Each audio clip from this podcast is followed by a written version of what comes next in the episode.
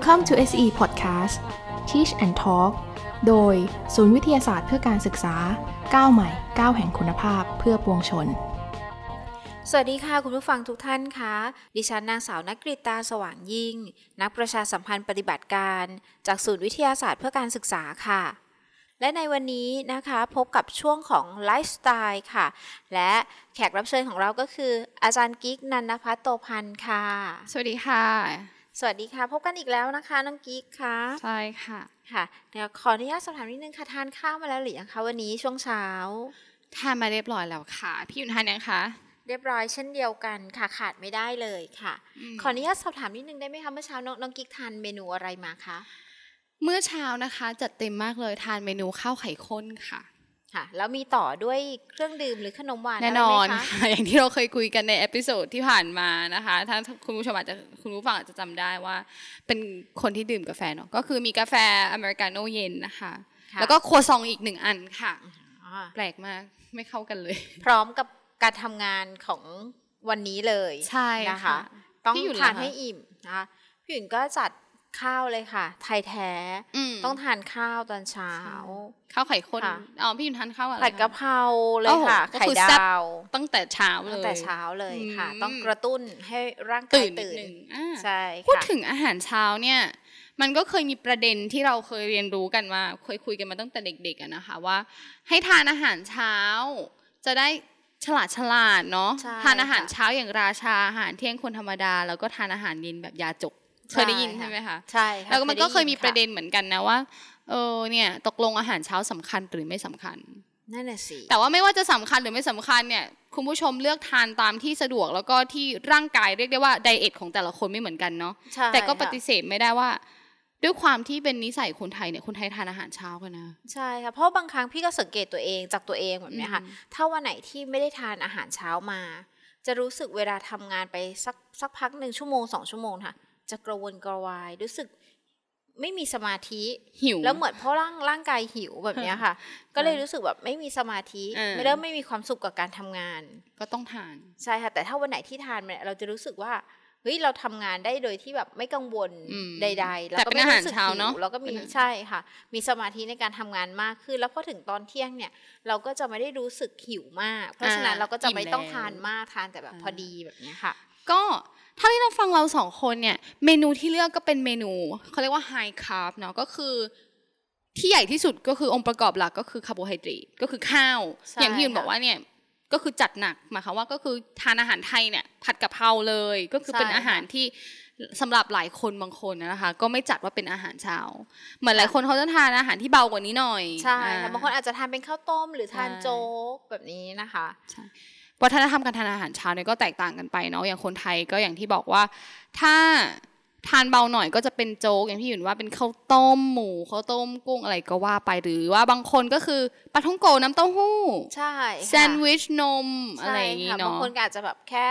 ขนมปังหรือกาแฟดำสักอะถ้วยถูกแบบนี้ใช่ค่ะก็เพียงพอ ถ้าเป็นสำหรับบงไทยท่านแท้ๆก็คงเป็นอาหารเช้าก็คือเป็น ข้าวเป็นองค์ประกอบหลัก แต่ว่าก็ปฏิเสธไม่ได้นะว่าทุกวันนี้เนี่ยด้วยความที่มี globalization หรือว่าการเชื่อมต่อกันของวัฒนธรรมทั่วโลก เราเองก็ได้รับวัฒนธรรมการทานอาหาร หรือว่า influence จากการเปิดรับชาวต่างชาติเข้ามา ตั้งแต่สมัยนู่นเนาะรัชกาลที่สามตั้งแต่มีการเปิดกรุงแล้วก็ทำการค้าขายกับโปรตุเกสนู่นเนี่ยก็มีการนำเข้าเครื่องเทศเอ่ยลักษณะการนำเข้าการใช้ไข่การใช้แป้ง มีวัฒนธรรมการกินนี้ผสมผสานจากต่างชาติเนี่ยมานานพอสมควร แล้วยิ่งในค่ะทุกวันนี้เนี่ยเห็นได้ชัดว่าคนไทยเนี่ยกินได้ทุกอย่างใช่คือค่ะชอบทุกอย่างเลยเนาะเท่ามีที่อาดูหารแบบมาจากทั่วโลก ใช่เดี๋ยวนี้ค่ะคนไทยก็ทานอาหารที่แปลกขึ้น อย่างเช่น เริ่มทานอาหารเม็กซิกันมากขึ้นทานอาหาร ลักษณะของเซาท์อเมริกาก็คือหลากหลายเรียกได้ว่า มีทุกอย่างที่กรุงเทพหรือว่าที่ประเทศไทยเนี่ยอย่างตัวกิ๊กเองกลับมาเนี่ยก็พบว่าเออกรุงเทพเนี่ยมีทุกอย่างเลยที่อยากกิน ใช่ค่ะใช่ค่ะเพราะฉะนั้นไม่หาไม่ยากใช่หาไม่ยาก เพราะฉะนั้นถ้ามาพูดถึงอาหารเช้าแล้วพูดถึงวัฒนธรรมการกิน ช่วงนี้เราแน่นอนเลยค่ะ คุณผู้ฟังคงจำได้ว่าช่วงไลฟ์สไตล์เนี่ยมันไม่ใช่แค่การพูดถึงไลฟ์สไตล์การใช้ชีวิตเท่านั้น เรายังคงยืนยันในฐานะที่เรานำความรู้เข้าสู่ชุมชน แล้วก็บริการประชาชนเนี่ยเรานำความรู้ที่ใช้ในชีวิตประจำวัน และแน่นอนต้องเป็นประโยชน์ในการเลือกหาเลือกซื้อเลือกใช้ ของคุณผู้ชมแน่นอน วันนี้พูดถึงอาหารเช้า และวัฒนธรรมการกินที่หลากหลาย แน่นอนเราต้องมาพูดถึง การเลือกอาหารเช้าที่เป็นประโยชน์ค่ะ แล้ววันนี้เราก็หยิบยกบทความทางวิทยาศาสตร์นะคะค่ะจากเพจวิตามินดี ของศูนย์วิทยาศาสตร์เพื่อการศึกษาของเรานะคะ นั่นก็คือเรื่องของกราโนล่านะคะ อาหารสุดฮิตของคนรักสุขภาพค่ะอ่าเป็นเทรนด์เราจริง ๆ สังเกตได้ง่ายๆเนาะว่าเราเนี่ยพูดถึงเรื่องเทรนด์เทรนด์การดูแลตัวเองมาตั้งแต่ episode แรกในเรื่องของไลฟ์สไตล์เพราะว่าปฏิเสธไม่ได้ว่าทุกวันนี้เนี่ยมนุษย์เราเนี่ยดูแลตัวเองมากขึ้น life expectancy ก็ยาวมากขึ้นอย่างที่ อ่า episode ที่แล้วเราเคยคุยกันถึงพี่อยู่บอกว่า ตอนนี้เราเปลี่ยนช่วงอายุเรียบร้อยแล้วใช่ค่ะอย่างวัยรุ่นอย่างพวกเราเราๆเนี่ยในวัยในวัยที่ยังไม่เกิน 45 เนี่ยก็ยังถือว่าเป็นวัยรุ่น ก็แสดงว่าเรายังอยู่ได้อีกนาน ก็ต้องเลือกสรรคัดสรรการกินการอยู่กันนิดนึงทีนี้พี่หยุ่นพูดบอกว่าเรามาคุยถึงเรื่องประโยชน์ของกราโนล่าตามเทรนด์สุขภาพค่ะพี่หยุ่นเอาอะไรมาฝากบ้างคะวันนี้ ก็คือวันนี้นะคะเรื่องของอาหารอย่างกราโนล่าเนี่ย จะเป็นอาหารเช้าเนาะของอืมส่วนใหญ่แล้วก็จะเป็นทางอ่า ทางประเทศแถบตะวันตกนะคะอ่าใช่ที่เขาจะเน้นทานพวกขนมปังไข่ดาวหรือไส้กรอกนะคะ แต่ทีนี้เนี่ยพวกขนมปังไข่ดาวไส้กรอกแบบเนี้ยค่ะ ก็คนที่รักสุขภาพเขาก็พยายามที่จะเลี่ยงนะคะอ่าอาหารเหล่านี้สำหรับคนที่รักสุขภาพหรือคนที่มีเวลาน้อยนะคะ อาหารเช้าที่สะดวกที่สุดนะคะ คงหนีไม่พ้นกราโนล่าที่เราจะนำมาพูดคุยกันในวันนี้อืมนะคะ เพราะว่าแค่ฉีกซองนะคะ เทลงบนโยเกิร์ต นะคะ หรือจะใส่นมก็พร้อมทานแล้วนะคะอ่าซึ่งมันทั้งสะดวกง่ายแล้วก็เต็มไปด้วยประโยชน์มากมายนะคะ ทีนี้เดี๋ยวเราอาจจะมาดูว่ากราโนล่าเนี่ยมีส่วนผสมหรือว่าส่วนประกอบของอะไรบ้าง แล้วก็มีประโยชน์ยังไง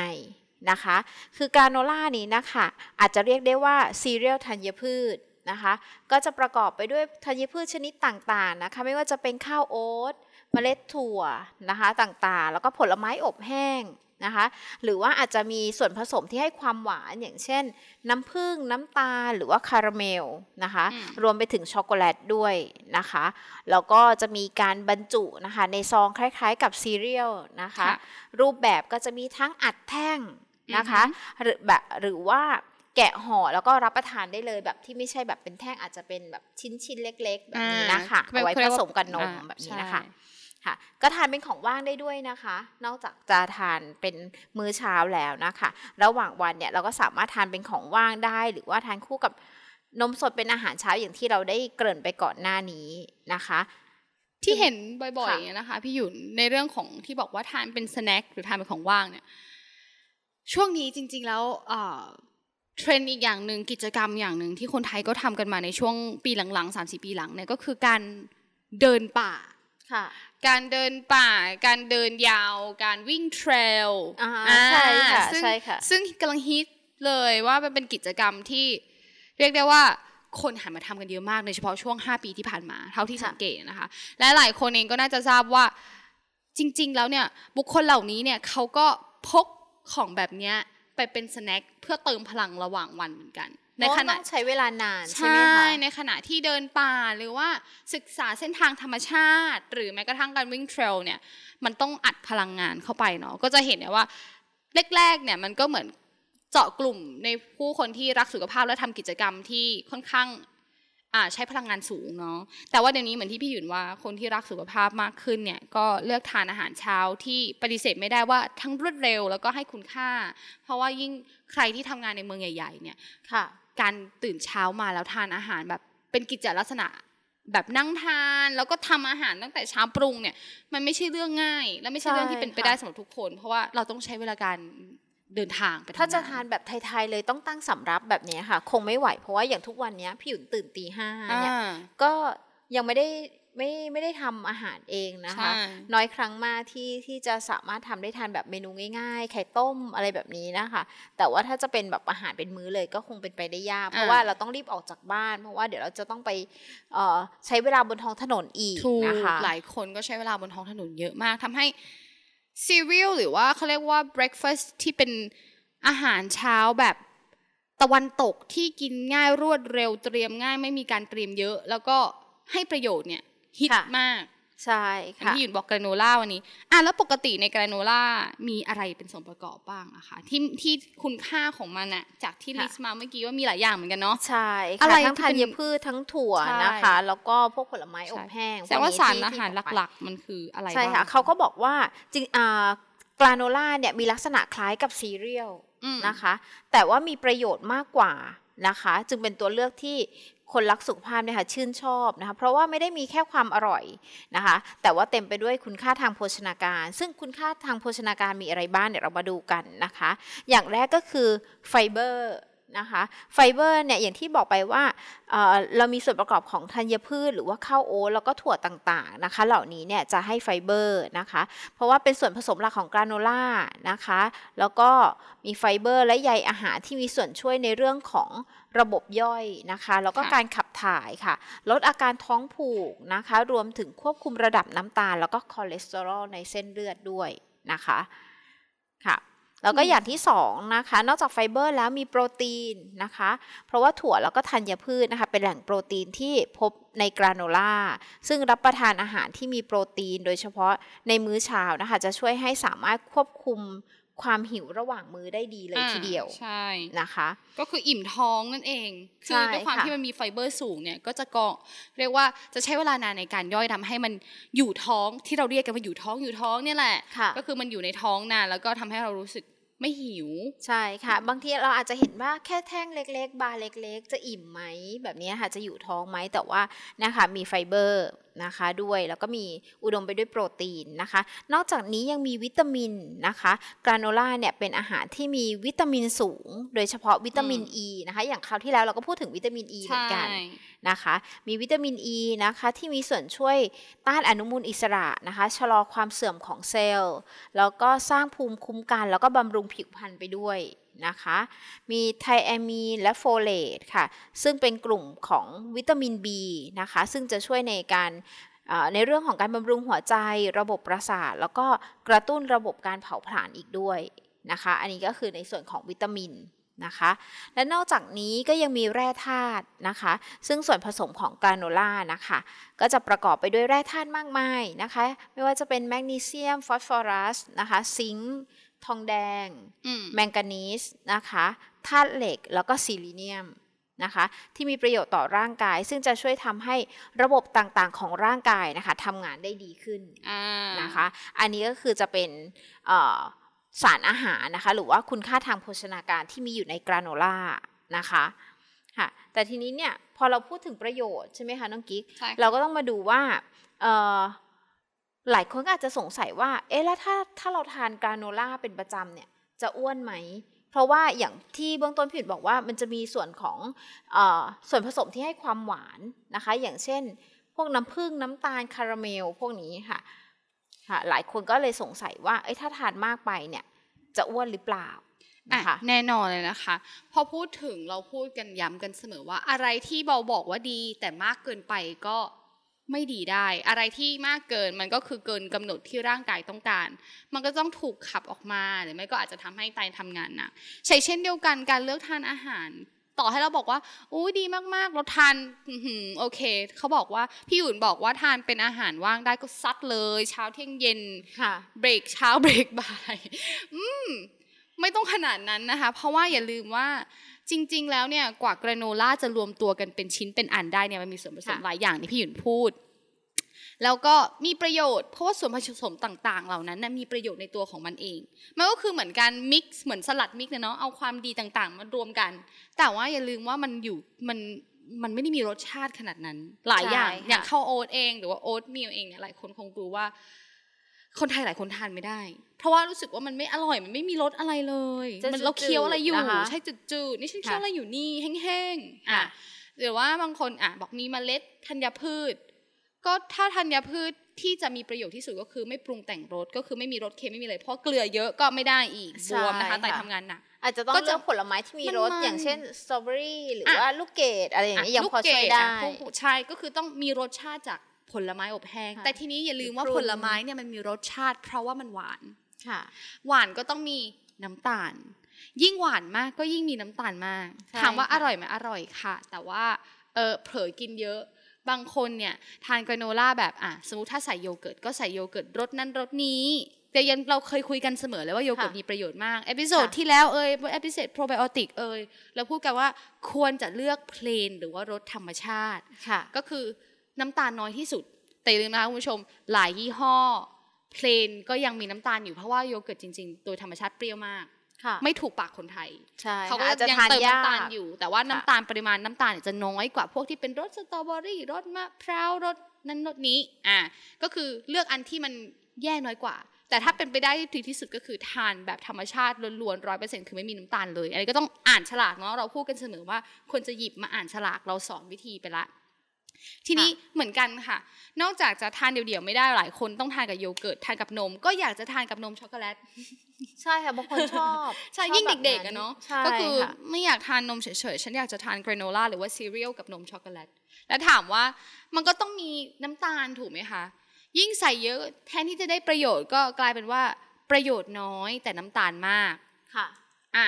ทีนี้ถ้าอยากจะให้ได้ประโยชน์สูงสุดวิธีการ เลือกทานและวิธีรับประทานมีดังนี้ค่ะพี่ยุนค่ะหนึ่งพยายามเลือกกราโนล่าผลิตภัณฑ์กราโนล่าที่ถ้าเกิดมันมาเป็นผลิตภัณฑ์ที่เขามาเป็นชิ้นแล้วเราไม่ได้ผสมเองเนี่ยค่ะให้ดูที่ฉลากว่ามีไขมันเท่าไหร่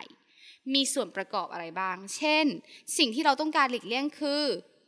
vegetable oil หรือว่า น้ำมันพืช ซึ่งน้ำมันพืชเนี่ยค่ะถ้าจัดในในน้ำมันต่างๆเนี่ยถือว่าเป็นน้ำมันชั้นต่ำแต่จะพูดดูรุนแรงเนาะคือหมายความว่า มีประโยชน์น้อยที่สุดถามว่ามีประโยชน์ไหมก็พอมีบ้าง แต่อาจจะน้อยมากค่ะให้ก็คือโทษมากกว่า ถ้าทานเยอะเกินไป อีกอย่างหนึ่งที่ต้องคอยดูคือโคค o นัทออยล์หรือว่าน้ำมันมะพร้าว น้ำมันมะพร้าวเนี่ยก็มีประโยชน์ แต่ถ้าทานมากก็ high calorie ก็อย่างเราพูดเสมอว่าอะไรที่มีประโยชน์ แต่ว่าถ้ามีพลังงานสูงก็สามารถทำให้เราอ้วนได้ เพราะเราเก็บสะสมพลังงานมากเกินไปค่ะแล้วก็อย่างหนึ่งเขาบอกว่าอาจจะมี nut butters ก็หรือว่าพวกเนยถั่วอ่าหรือว่าน้ำมันถั่วลิสงอะไรเงี้ย เพราะว่าเขาต้องใช้ในการทำให้ชิ้นกราโนล่าเนี่ยมันเป็นชิ้นเดียวกันนะคะพูดง่ายๆก็คือเอามาเป็นกระใสค่ะเอามาทำให้มันปั้นได้ทำให้มันเป็นก้อนทำอะไรอย่างเงี้ยก็คือต้องใช้ตัวผสานเนาะอ่าซึ่งค่ะส่วนมากเขาค่ะจะใช้น้ำมัน เราควรจะดูว่าปริมาณน้ำมันมีเท่าไหร่ และเป็นน้ำมันแบบไหน ถ้าเลือกได้ให้เลือกน้ำมันที่เป็น canola oil ก็คือค่ะน้ำมันดอกคาโนล่าหรือว่าจะเป็นอ่าน้ำมันมะพร้าวก็ดี น้ำมันอะโวคาโดก็ดี น้ำมันเมล็ดถั่วเอ่อเขาเรียกอะไรนะคะเมล็ดองุ่นก็ดีค่ะ ซึ่งซึ่งหรือว่าจะเป็น olive oil ที่เราเรียกน้ำมันมะกอกอันนี้ก็ดีดีต่อสุขภาพ แต่ค่ะก็อย่าทานเยอะ อีกอันหนึงที่ควรจะต้องดูเสมอก็คือเรื่องของ added sugar หรือว่าน้ำตาลเพิ่มเติมที่ใส่ลงไป หลายยี่ห้อนะพี่หยุนนอกจากจะใส่พวกอ่า เรซินหรือที่เราเรียกว่าค่ะค่ะลูกเกดเนาะซึ่งน้ำตาลล้วนเลยลูกเกดเนี่ยคือน้ำตาลสูงมากหวานหวานมากค่ะแล้วก็ใส่ผลไม้อบแห้งต่างๆนานาสับปะรดอ่าสับปะรดแห้งนี่คือน้ำตาลเยอะมากเหมือนกันสับปะรดเนี่ยผลไม้ที่น้ำตาลเยอะมากอยู่แล้วฟรักโตสเยอะมากๆ ก็คือหวานมากมะม่วงเอ่ยอ่ามะม่วงก็หวานมากก็น้ำตาลสูงมะม่วงอบแห้งอะไรอย่างเงี้ยแล้วยังใส่น้ำตาลเพิ่มเข้าไปอีกนะคะก็คือ แล้วน้ำตาลเพลินทรายเนี่ยใช้น้ำตาลทรายขัดขวอันตรายอันตรายนะคะมาก เพราะมันมีการขัดสีแล้วก็แล้วพวกน้ำไปเชื่สะอมสมใช่น้ำเชื่อม เพราะฉะนั้นพลิกดูหนึ่งพลิกดูปริมาณไขมันดูว่ามีน้ำมันอะไรบ้างสองดู added sugar หรือน้ำตาลที่ใส่เพิ่ม ว่ามีปริมาณเท่าไหร่สี่ถ้าเป็นไม่ได้ก็ดูดูปริมาณโซเดียม หรือว่าปริมาณของเกลือด้วยอ่าเพราะว่าค่ะจริงๆในแต่ละวันเนี่ยมันก็มีกำกับว่าเราไม่ควรทานมากเท่าไหร่เพราะยิ่งพี่หยุ่นบอกว่า เอ้ยเนี่ยทานเป็นของว่างเนี่ยนะมีประโยชน์ แต่อย่างที่หนูบอกเมื่อกี้ว่า เช้าก็ฟาด เบรกเช้าเบรกบ่ายเที่ยงบ่ายโอ้โหเกินนะคะ ทั้งไขมันทั้งน้ำตาล ทั้งเกลือเนี่ยเกินแน่นอน ถามว่าค่ะประโยชน์เนี่ยจะกลายเป็นว่าน้อยกว่าโทษ ถามว่าใช่มีประโยชน์ไหมมี แต่ก็จะเรียกได้ว่าพอช่างดูแล้วเนี่ย มันจะมีโทษมากกว่านั่นเองค่ะ เพราะว่าส่วนผสมหลักๆเนี่ยอย่างที่เราบอกไปเนี่ยส่วนใหญ่แล้วส่วนผสมนี่ก็คือมีประโยชน์มากเลยนะคะ เพราะว่าบางคนเนี่ยใช้ใช้การทานกราโนล่าเนี่ยเป็นเหมือนแบบอยู่ในช่วงของไดเอทหรือว่าอ่าควบคุมน้ำหนักใช่พวกนี้ใช่ไหมคะ แต่อย่างที่บอกว่ามันจะมีส่วนผสมที่ให้ความหวานตัวเนี้ยค่ะ คือเหมือนกับว่าเราก็ต้องเหมือนกับสังเกตก่อนการบริโภคนะคะอย่างที่น้องกิ๊กบอกว่าเราต้องสังมีวิธีสังเกตอะไรบ้างอะดูปริมาณน้ำตาลนะคะ ประเภทของไขมันไขหรือว่ามันน้ำมันอะนะคะ ที่จะใช้นะคะก็อย่าลืมด้วยว่าโซเดียมเท่าไหร่ เพราะว่ามันจะมีประโยชน์ก็ต่อเมื่อเราควบคุมปริมาณให้พอเหมาะพอเจาะ ไม่ว่าจะเป็นค่ะการกินอะไร เราเคยพูดแล้วว่าทุเรียนก็ทานได้แต่ว่าปริมาณเท่าไหร่เมื่อไหร่ยังไงใช่ไหมคะค่ะควรทานต่ออะไรควรอะไรไม่ควรทานต่อ จริงๆเนี่ยเบนฟิตหรือว่าเขาเรียกว่าประโยชน์ของกาโนล่ายังมีมากกว่าที่พี่หยิมพูดอีกเนาะค่ะเพราะว่าเขาบอกว่ามันอาจจะช่วยในการ ส่งเสริมแล้วก็ดูเขาเรียกว่าควบคุมปริมาณ blood pressure ก็คือความความดัดันนโลหิตใช่ค่ะค่ะเขาบอกว่าเพราะว่าพี่หยุนบอกว่ามัน high fiber ก็คือมีเส้นใยอาหารสูง จากโอ๊ตนี่แหละค่ะโอ๊ตเนี่ยเป็นเป็นธัญพืชที่มีใยอาหารสูง นอกจากจะทำให้เรารู้สึกอิ่มนานแล้วไอ้ high fiber เนี่ยอย่างโอ๊ตหรือ flaxseed เนาะเคยนี้เขาใส่ flaxseed กันไปเนี่ยมันช่วยตาม research เนี่ยเขาบอกว่ามันช่วยลดความดันได้ อืมอ่าค่ะก็คือมีประโยชน์อะนอกจากจะช่วยลดเรื่องน้ำหนัก สุขภาพอิ่มแล้ว ลดความดันช่วยช่วย improve ก็คือช่วยปรับความดันอ่าสองเขาบอกว่าช่วยลด cholesterol level ก็คือลดปริมาณไขมันคอเลสเตอรอลบอกว่าโอ๊ตเนี่ยหรือว่าข้าวโอ๊ตที่เราใส่ซึ่งเป็นส่วนประกอบหลักเนี่ยนะคะค่ะมีประโยชน์มากเป็น good source ก็คือเป็นแหล่งอาหารของเบต้ากลูแคนซึ่งเป็น type หนึ่งของไฟเบอร์ที่ช่วยลดไขมันคอเลสเตอรอล LDL ค่ะอืมก็คือซึ่งไขมันคอเลสเตอรอลเนี่ยเรารู้กันเราทราบกันอยู่แล้วว่าเป็นปัจจัยเสี่ยงที่ทำให้เกิดโรคหัวใจเนาะอุดตันในเส้นเลือด อันตรายมาก ใช่เพราะฉะนั้นก็บอกว่าถามว่าโอ๊ตเนี่ยมีประโยชน์มากเนี่ยดูสิลดความดัน แล้วก็ลดคอเลสเตอรอลเนาะซึ่งความดันและคอเลสเตอรอลเนี่ยเป็นสาเหตุหลักๆ ของโรคหัวใจอ่าค่ะต้องระวังค่ะอันต่อมาเขาบอกว่าช่วยลด ปริมาณน้ำตาลในเลือดได้ ก็คือ blood sugar นี่เองเขาเคยได้ยินเนาะปริมาณน้ำตาลในเลือดสูงอะไม่ดีใช่ค่ะเนี่ยไปเลยทั้งปริมาณไขมันในเลือดสูงคอเลสเตอรอลในเลือดสูงความดันสูงน้ำตเราจะได้โรคสูงยอดฮิตมาครบเลยนะคะอ่าครบทั้งเบาหวานทั้งโรคหัวใจเบาหวานโรคความดันความดันอ่าใช่คอมโบใช่ combo set ไม่น่ารอดเลยอะเขาบอกว่า whole grain ก็คือพวกธัญพืชที่ไม่ขัดสี อ่าที่เรากินเลือกขนมปังแบบ whole grain multi grain หรือว่าโอ๊ตเนี่ยก็เป็นหนึ่งใน whole grain ค่ะ dry food ก็คือผลไม้อบแห้ง พวก nuts ก็คือพวกถั่วต่างๆ แล้วก็ seed เมล็ดต่างๆ เช่นเมล็ดถั่วเมล็ด flax seed เมล็ด chia seed เอ่ยเมล็ดค่ะอ่าเขาเรียกไงนะคะซาซิเมก็คืองางาดำงาขาวต่างๆ ก็นับเป็นซีดเนี่ยค่ะซึ่งเขาเอามาผสมกันเนี่ยจะมีส่วนช่วยในการควบคุมแล้วก็ลดปริมาณน้ำตาลในเลือดค่ะ อืมอ่าค่ะซึ่งเนี่ยมันจะช่วยคนที่มีโรคที่เขาเรียกว่าโรคอ้วนหรือว่า obesity แล้วก็โรค pre-diabetic ก็คือก่อนจะไปเป็นเบาหวานอืมอืมค่ะ ก็คือถ้าเราทานในปริมาณที่ถูกต้อง ถ้าไม่เติมน้ำตาล หรือว่าคอยดูฉลากว่าเออน้ำตาลไม่เยอะเกินไป ไขมันไม่เยอะเกินไปเนี่ย ไอตัว ส่วนผสมทั้งหมดเนี่ย โดยเฉพาะพวกไฮไฟเบอร์จากโอ๊ตพวกจากนัทเนี่ย มันช่วยควบคุมทั้งคอเลสเตอรอลทั้งไขมันทั้งน้ำตาลในเส้นเลือด แน่นอนเลยว่าเอ่อนอกจากจะอิ่มแล้วเนี่ย อิ่มนานทำให้เราไม่อยากกินของจุกจิกแล้ว มันก็มีส่วนในการในรักษาสุขภาพ ยังไม่หมดค่ะพี่หยุน เพราะเราพูดกันเรื่องสุขภาพตลอดเวลา เขาบอกว่ามัน improve gut health gut ก็คือช่วงลำไส้ เราพูดกันมา3 episode ติดต่อกันแล้วนะ ทั้งเรื่อง probiotic ของทั้งชาลำไส้เขียวทั้งอืมเราบอกว่าแบคทีเรียในลำไส้นี่สำคัญมาก เพราะเราพูดกันไปสอง episode แล้วเรื่องของความสุขภาพจิต ว่าถ้าสุขภาพลำไส้ดีแบคทีเรีย probiotic ดีก็มีผลต่ออารมณ์ของเราใช่ไหมคะ เขาบอกว่าใช่ค่ะมันช่วยเสริมสร้าง สุขภาพลำไส้ที่ดีอะแน่นอนเลยเพราะว่าลำไส้ก็คือการขับถ่ายเนาะแล้วใช่ high ค่ะไฟเบอร์แน่นอนเรารู้อภูยู่มิแล้วว่าภูมิคุ้ว่ามกันเราก็จะดีไปด้วยใช่การทานอาหารที่มีไฟเบอร์สูง หรือว่ามีเส้นใยอาหารสูงเนี่ยช่วยการขับถ่ายเป็นเวลา ช่วยลดการซึมซับไขมันด้วยนะอ่าแล้วก็นี่เขาบอกกราโนล่าเนี่ยเขามีวิจัยพบว่าช่วยเพิ่ม ปริมาณของแบคทีเรียดีในลำไส้โอ้ยเราพูดกัน 3 episode ติดต่อกันเลย แสดงว่าคุณคุณผู้คุณผู้ฟังที่กำลังฟังเราอยู่เนี่ยแล้วถ้าไปทำตามเรานะ สุขภาพดีแน่นอน สุขภาพจิตดีด้วยพี่หยุนเพราะว่าเราใช่พูดกันลำไส้ใช่จะเต็มไปด้วยโปรไบโอติกใช่แบคทีเรียแบคทีเรียดีอย่างดีเต็มไปหมดค่ะเขาบอกว่าเนี่ยถ้า compare หรือว่าเปรียบเทียบกับกับการกินซีเรียลปกติ หรือแม้แต่การกินข้าวที่เป็นแค่คาร์โบไฮเดรตเฉยๆเนี่ยการกินผัก หรือว่าทานทานกราโนล่าอะไรก็ตามที่มี high fiber สูงเนี่ยช่วยส่งเสริมสุขภาพลำไส้ที่ดี แน่นอนพอสุขภาพลำไส้ดีเขาก็ผลิตแบคทีเรียดีที่เราพูดกันมาตลอดเวลา แล้วเราก็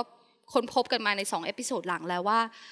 แบคทีเรียเนี่ยมีผลต่อสุขภาพจิตของเราเนาะนอกจากจะเป็นสุขภาพร่างกายแล้วยังสุขภาพจิตอีก และอันสุดท้ายที่เขาบอกค่ะก่อนที่เวลาจะหมดเนาะเรามาพูดกันว่าข้อสุดท้ายเขาบอกว่า granola หรือว่า high fiber food เนี่ยช่วย provide many antioxidants เราพูดกันเสมอว่าเมื่อกี้องค์ประกอบที่พี่หยุนพูดมาเนี่ยส่วนส่วนประกอบทั้ง nut เอย seed เอยทั้งกราโนล่าทั้งข้าวโอ๊ตทั้งอะไรต่างๆเนี่ยเอามารวมกันมันเหมือนของดีมา mix อยู่ในถ้วย นะคะ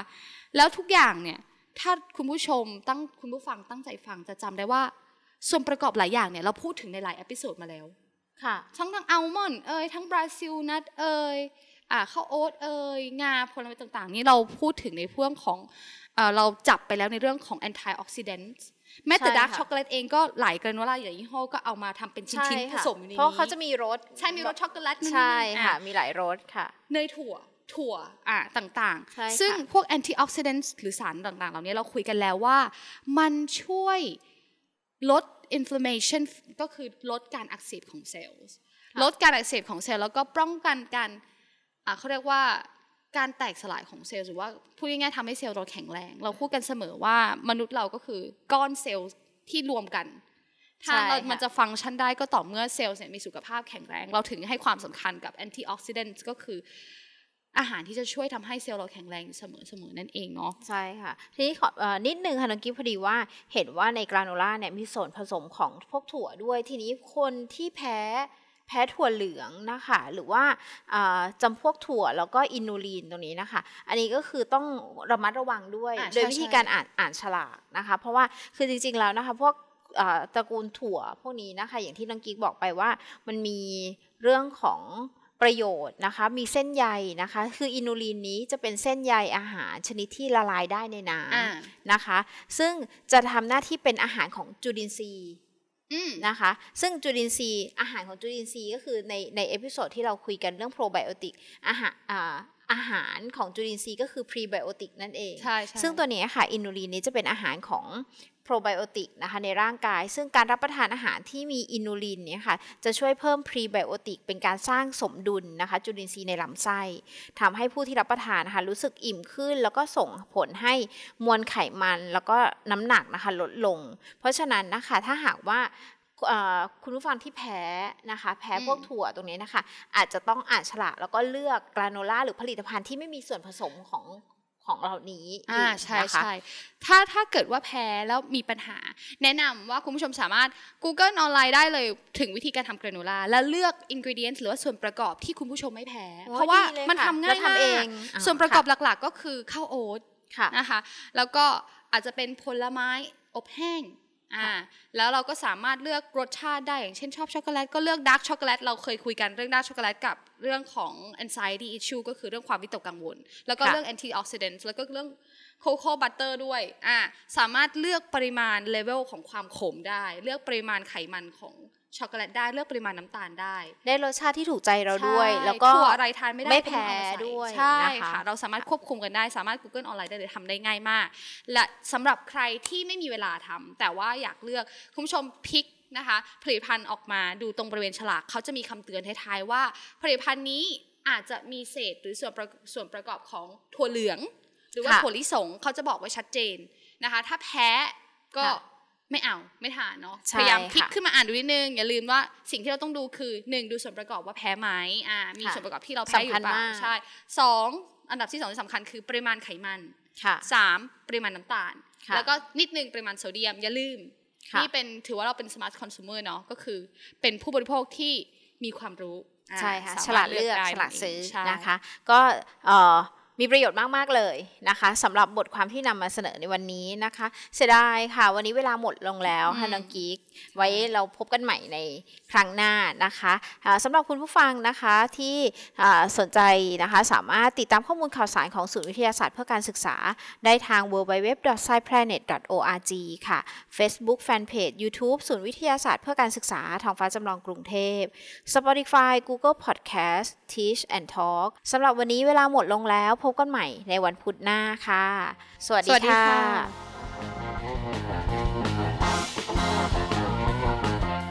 Teach and Talk โดย ศูนย์วิทยาศาสตร์เพื่อการศึกษา ก้าวใหม่ ก้าวแห่งคุณภาพเพื่อปวงชน SCE